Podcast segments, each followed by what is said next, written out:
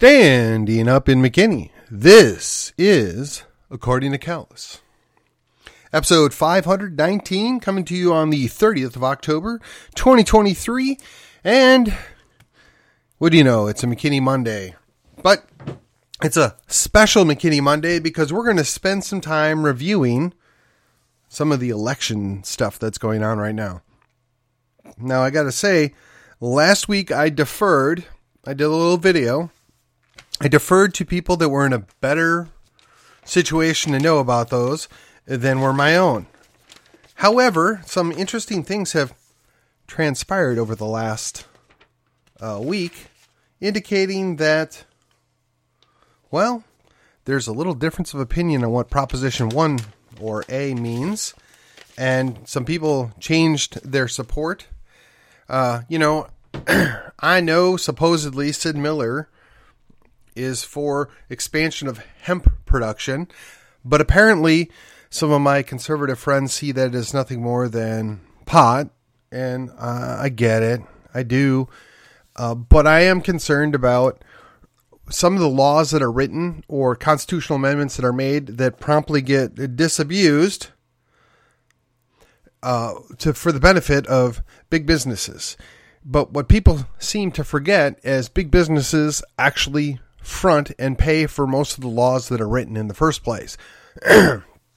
so, before I get into the meat of the day, let me just say the best way to help me make a difference, keep growing the audience, is to like, share, and subscribe to the podcast. Follow it. Join me on the social media. I have both a page and a group. If you follow me there, it makes a difference.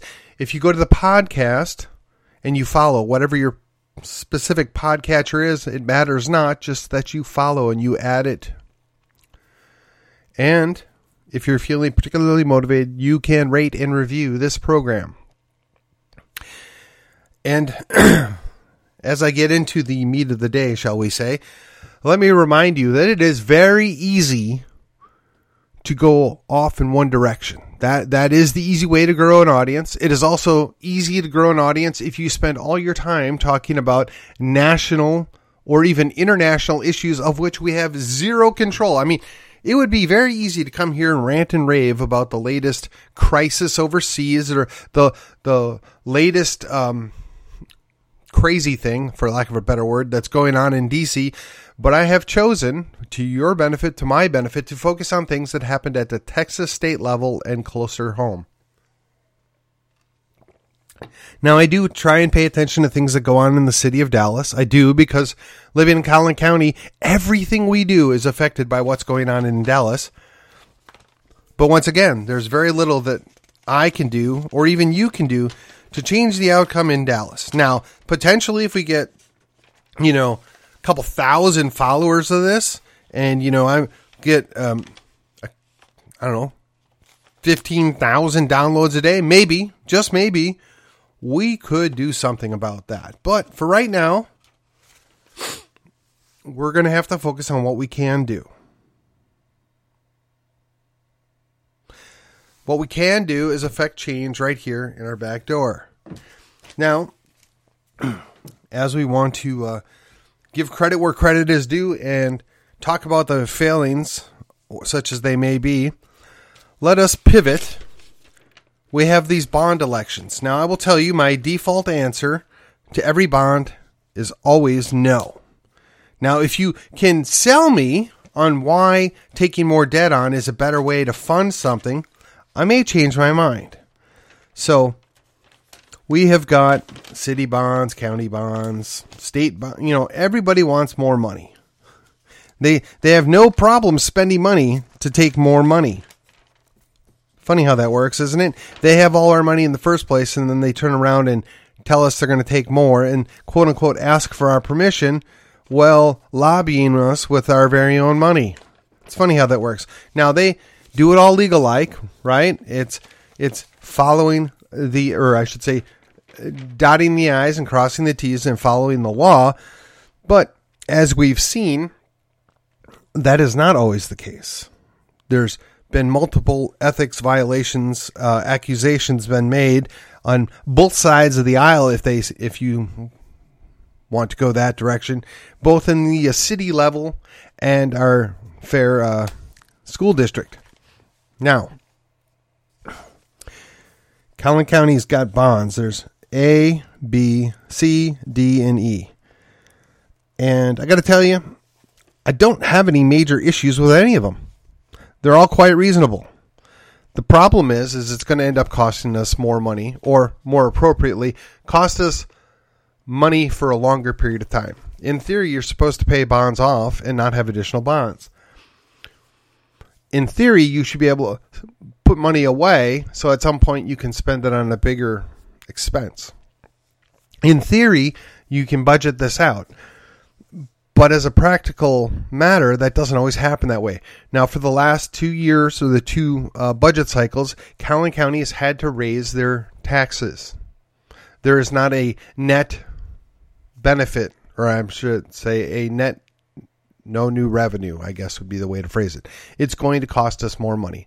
Now, some of that is because of the crazy that's been going on in spending in DC, which affects our inflation. Some of it is due to the inflation, things just cost more. Some of it is just normal transactional expenses that have been postponed for a period of time and now we have to pay for it. So I can understand that. I can wrap my head around all of that.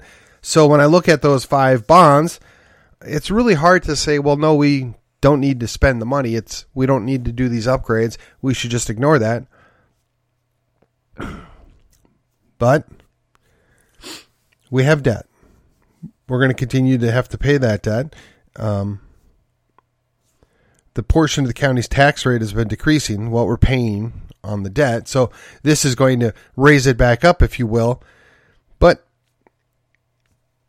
I think that the county has shown that they're very responsible and very hesitant to just throw money at things, especially when they don't need to. We have very good representation at the county level transferring that to, down to the city, the city's asking for things. They always do. And I'm going to tell you right now, most of the time they're quite reasonable. Most of the time they're very appropriate. And honestly, they're just going to keep putting it on there. The only thing that, you know, I opposed was the the airport. I, I didn't think it was appropriate for we the people to be funding something that should be funded by private money, particularly when the city can still win on that. And then it talks about unfunded projects if uh, the city would call yet another bond election. So apparently they need $36 million for another municipal court. And by the way, I'm using the community impact because it does a nice job of breaking down what's what. Another 190 million for street projects 95 million for parks, renovations and new facilities. Don't know about you, but it seems a bit steep. Uh, 68 million for public safety projects, including two new fire stations. I'm going to guess the lion's share of that's going to those fire stations. $10 million for renovations to the downtown library. And another $5 million for renovations to the MPAC. That's the McKinney Performing Arts Center. And I got to say, say what you want, but all these are pretty nice facilities that we have in the city. And I like the fact that they're thinking ahead. But again, we should be setting money aside, I would think, for that. And uh, I mean, but that's just me. That's my opinion. And don't forget, we've got $48 million for the headquarters for the fire department. Now, again, you see these uh, huge numbers and you're wondering, why in the world is it so much money? Well, again, some of this is inflation and some of this is just creep and uh, the debt, right? All right. On the propositions, right? The, want to transition to that. This is the statewide thing. I'm going to tell you my default answer to almost every constitutional question is no. Apparently, uh, items three and four, uh, there's some discussion where they might be a net positive, and and while I'm talking. I should probably double check and make sure I've got that correct because apparently I upset a few people when I put out an old review by somebody else. Hmm, let's see. Oops, hit the wrong button here. Sorry, folks.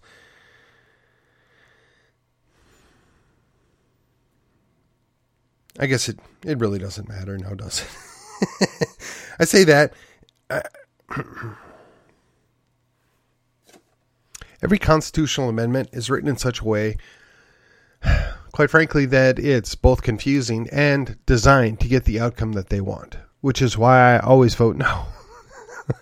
I, I mean, unless there's something extremely important or practical that we're going to gain a net positive, which is almost never, I will vote no. Now, I know there were two, and you can go look at all the various people that everybody was generally agreed were net positives or good things. But one thing that seems to always be lost to me is why doesn't have the legisl or why doesn't the legislature have the spine to pass these things on their own? Why are they punting it over to us? And this goes back to the old theory, right? We'd rather just push the blame or share the blame with you, the people. Now you'll note they're not actually willing to do that with anything that would, well, I don't know, talk about Texas independence or Texas sovereignty. No, no, no. They don't want to give us that opportunity. But any opportunity to grow government, expand government in some odd way, uh, sell it as a um, tax freeze or some such nonsense, and they'll get the people to go do what they want them to do. And then they can blame everybody else but themselves. I don't know why that's considered leadership. I, I don't know why we see this as a good thing and they're they're doing the right thing. I look at it as they pass the buck when they don't want to take responsibility for things, and then they claim credit for things they do that, quite frankly, are no brainers and should have been done months ago. You need to not look any further than our own Jeff Leach in HD 67. Two years after the Vax scam, oh, I'm sorry, did I say that out loud? Uh, two years after the uh, sting that's supposed to make you all better and the mandates that allegedly didn't happen anymore, according to the feds, and the forcibly uh, making people take part in medical procedures that they would rather not. No, no, the Texas legislature decides to finally weigh in. I would say a good mm, 20 months too late to be any good. And with the way they've done it, uh, you know, who cares? They're they're they're just trying to make themselves look good. Still waiting on them to fix the border. Still waiting on them to do something about uh, I don't know, getting the Texas Guard to actually focus on their job, which is uh, protecting Texas. Um, and then of course there was a little thing where you I don't know if you saw it online. You should look it up. There's a little video of our, our man Leach. That's right, HD sixty seven again. Uh, basically tried to kill putting teeth in a bill single handedly. But then when he tried to push it off on a senator, uh, that guy got called out in front of everybody and then promptly changed his tune. Now, I'm sure there's other stuff going on there. I really am. Uh, I don't want to put this all on our man Leach, but I can't help but think that he thinks we're really that stupid. That he thinks the rest of the state reps are that stupid.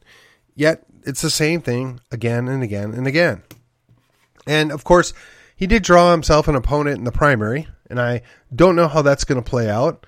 And uh, honestly, I'm not sure. But I'm glad we're having opponents. I'm glad we're going to have some contested races. I don't appreciate the rubber stamp on reelection when people do stuff like that. But if he wins, he wins. That's how it will. That's how it rolls, right? That's what a primary's for. You don't have to like it, you just have to accept it. And again, this is me trying to stay as objective as possible. I definitely have an opinion. I, I definitely per, have a preference. But what good does it do to get involved in that when it's not in my district?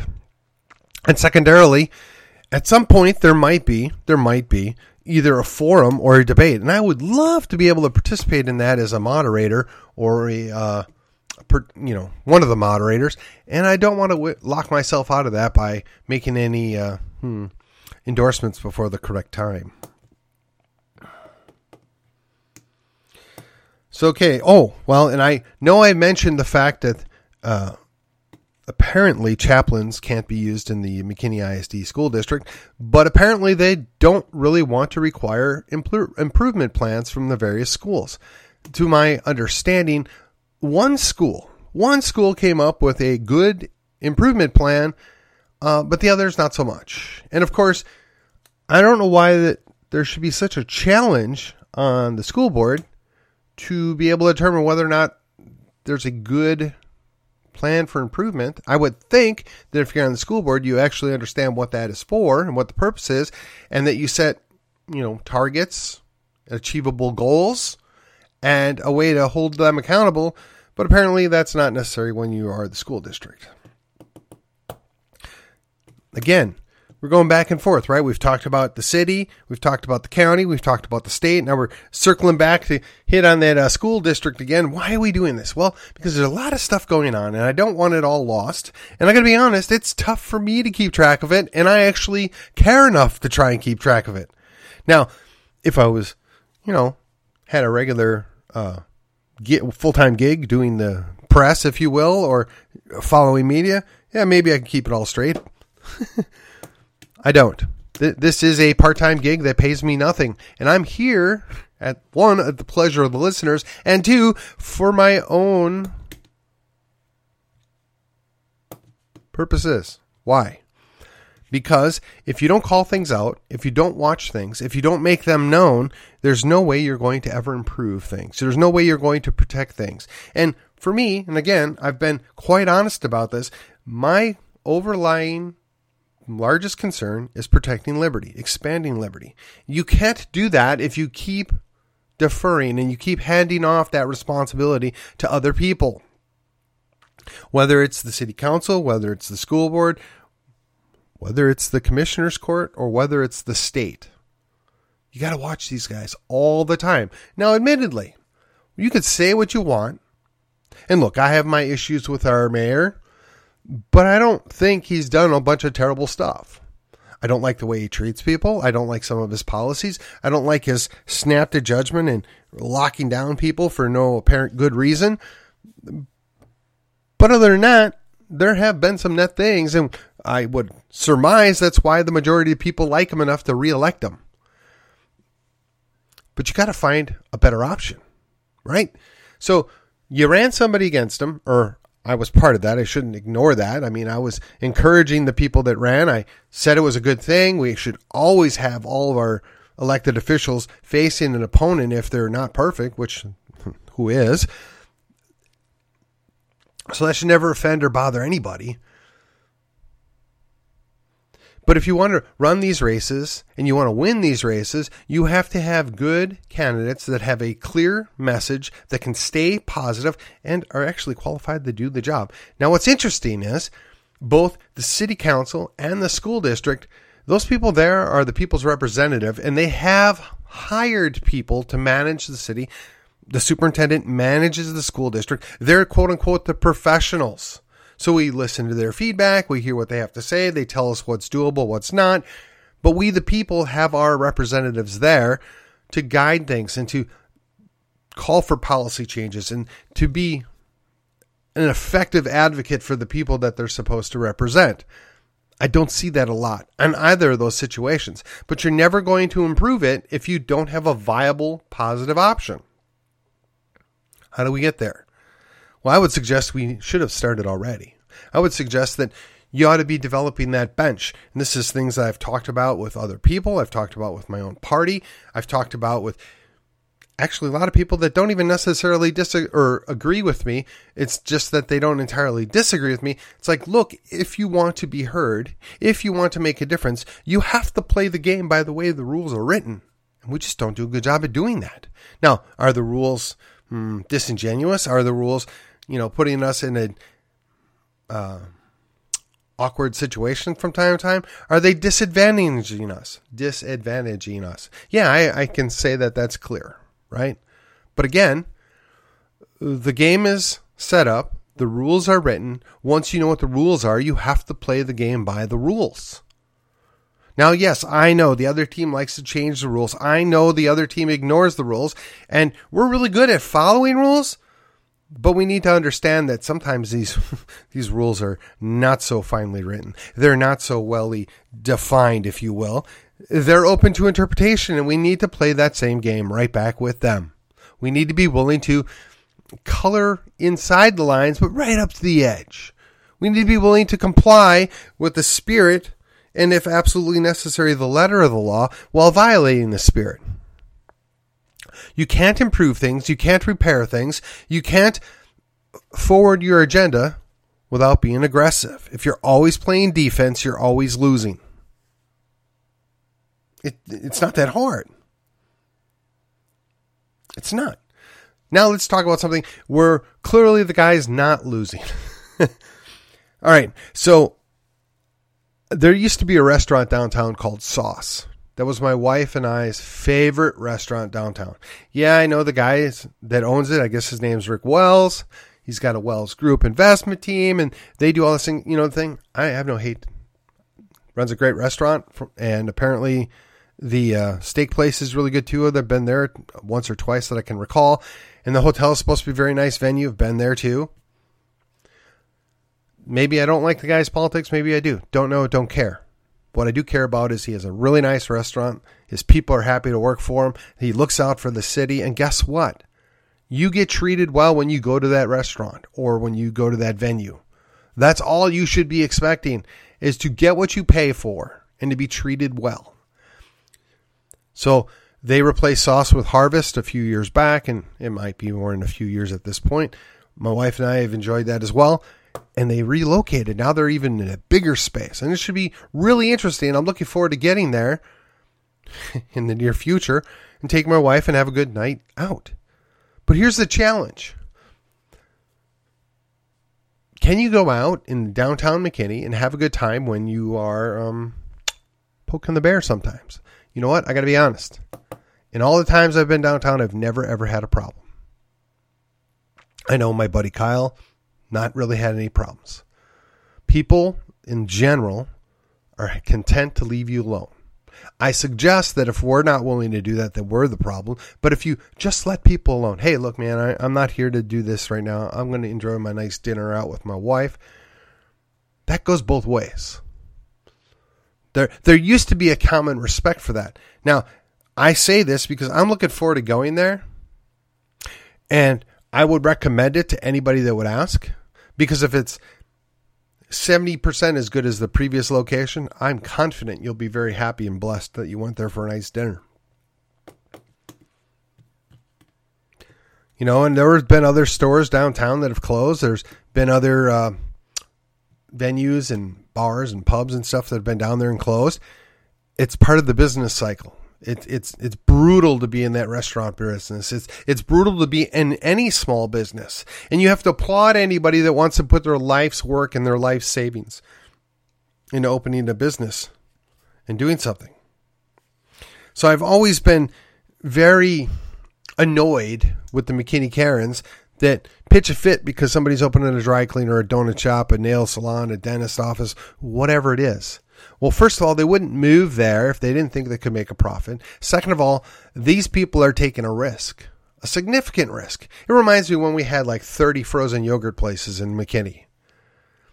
The best ones, or the ones with the deepest pockets, or the most commitment to their craft, if you will, they stuck around. They're, they're still there. Maybe it was a fad, maybe it wasn't. I don't I don't look into it too deeply. But we should never be looking down on a small business that wants to open. We should never complain about a business that is prepared to expand. It only benefits the community around them. So I'm very happy that that business is expanding and opening a new facility. Likewise, I'm also very happy that there's a ton of other businesses that are moved in, particularly looking forward to another Sprouts in town. That'd be very nice. Now, you may have heard me uh, I don't know, back in episode 509, I believe, about two weeks ago, where I was riffing on the idea that we should be really proud of ourselves. We've got all these places that sell booze in town now. And I don't I don't regret that, but I want to make sure I always temper it with anybody that wants to open a small mom and pop shop like that, kudos to them. I'm glad they're willing to do it. They should be able to make a profit, look after their family, and perhaps grow into something else. That's fine. You have the larger operations that are going to come in. You know, they run the ads. Whether it's Goody Goody or Spec or Wine and More or Total Wine, whatever. Don't know, don't care. They're all very nice stores. They have lots of product. And if that's your thing, enjoy it. I'm not sure that it's a net positive for the city. I'm not prepared to say it's a net negative, but what I am prepared to say is I find it ironic that the very people that fret and complain about the fact that there's some store moving in or some business opening up that they don't approve of are silent when it comes to these places. I mean, I'm not enthusiastic about the idea of having a CBD store on every corner. Now, if you go to parts of Oklahoma or Colorado, you might find, well, actually, both of them have pot now, but I'm not excited about that. You know, every mile you got another store business, but most of the time, they're peaceful business owners and they're just looking to get by. That doesn't mean that there isn't bad stuff going on. It doesn't it doesn't say anything about the community per se other than that store can make it there. In many ways it's the same thing with places that sell alcohol. Again, I'm not going to say I don't enjoy an adult beverage from time to time, but I don't think we need a hundred stores that sell hard liquor. But I don't know what the limit is, and I don't know that I feel comfortable trying to limit it. But that's just me.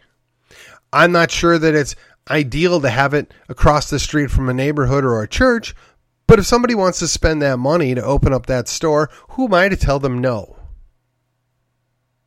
See, it's a challenge. We we've had people complaining for years that there's quote too many car dealerships on 75. Well, let me tell you, I'm glad that we have those there. There's really nothing in Allen like that. And if you get down to Plano, there's really nothing like that except for out on Plano Parkway and maybe George Bush. And that that brings in other businesses. And guess what? As time matures out and there's no longer a need for that store there, it'll be sold for a better purpose. People need to understand you can't plan everything. Central planning is always doomed to fail. It's just a matter of time. You cannot anticipate the needs or the wants of a population. The population has whims and the population changes. It changes with demographics as well as, well, quite frankly, fickle. The people can be fickle. Yes, that's true. And you know, you don't like to say that out loud because I know how exactly how it sounds, but it's true. People change their mind. That fad of 20 years ago or 15 years ago of the having a frozen yogurt shop all over the place, it morphs. For a while it was CBD everywhere. Now it's morphed.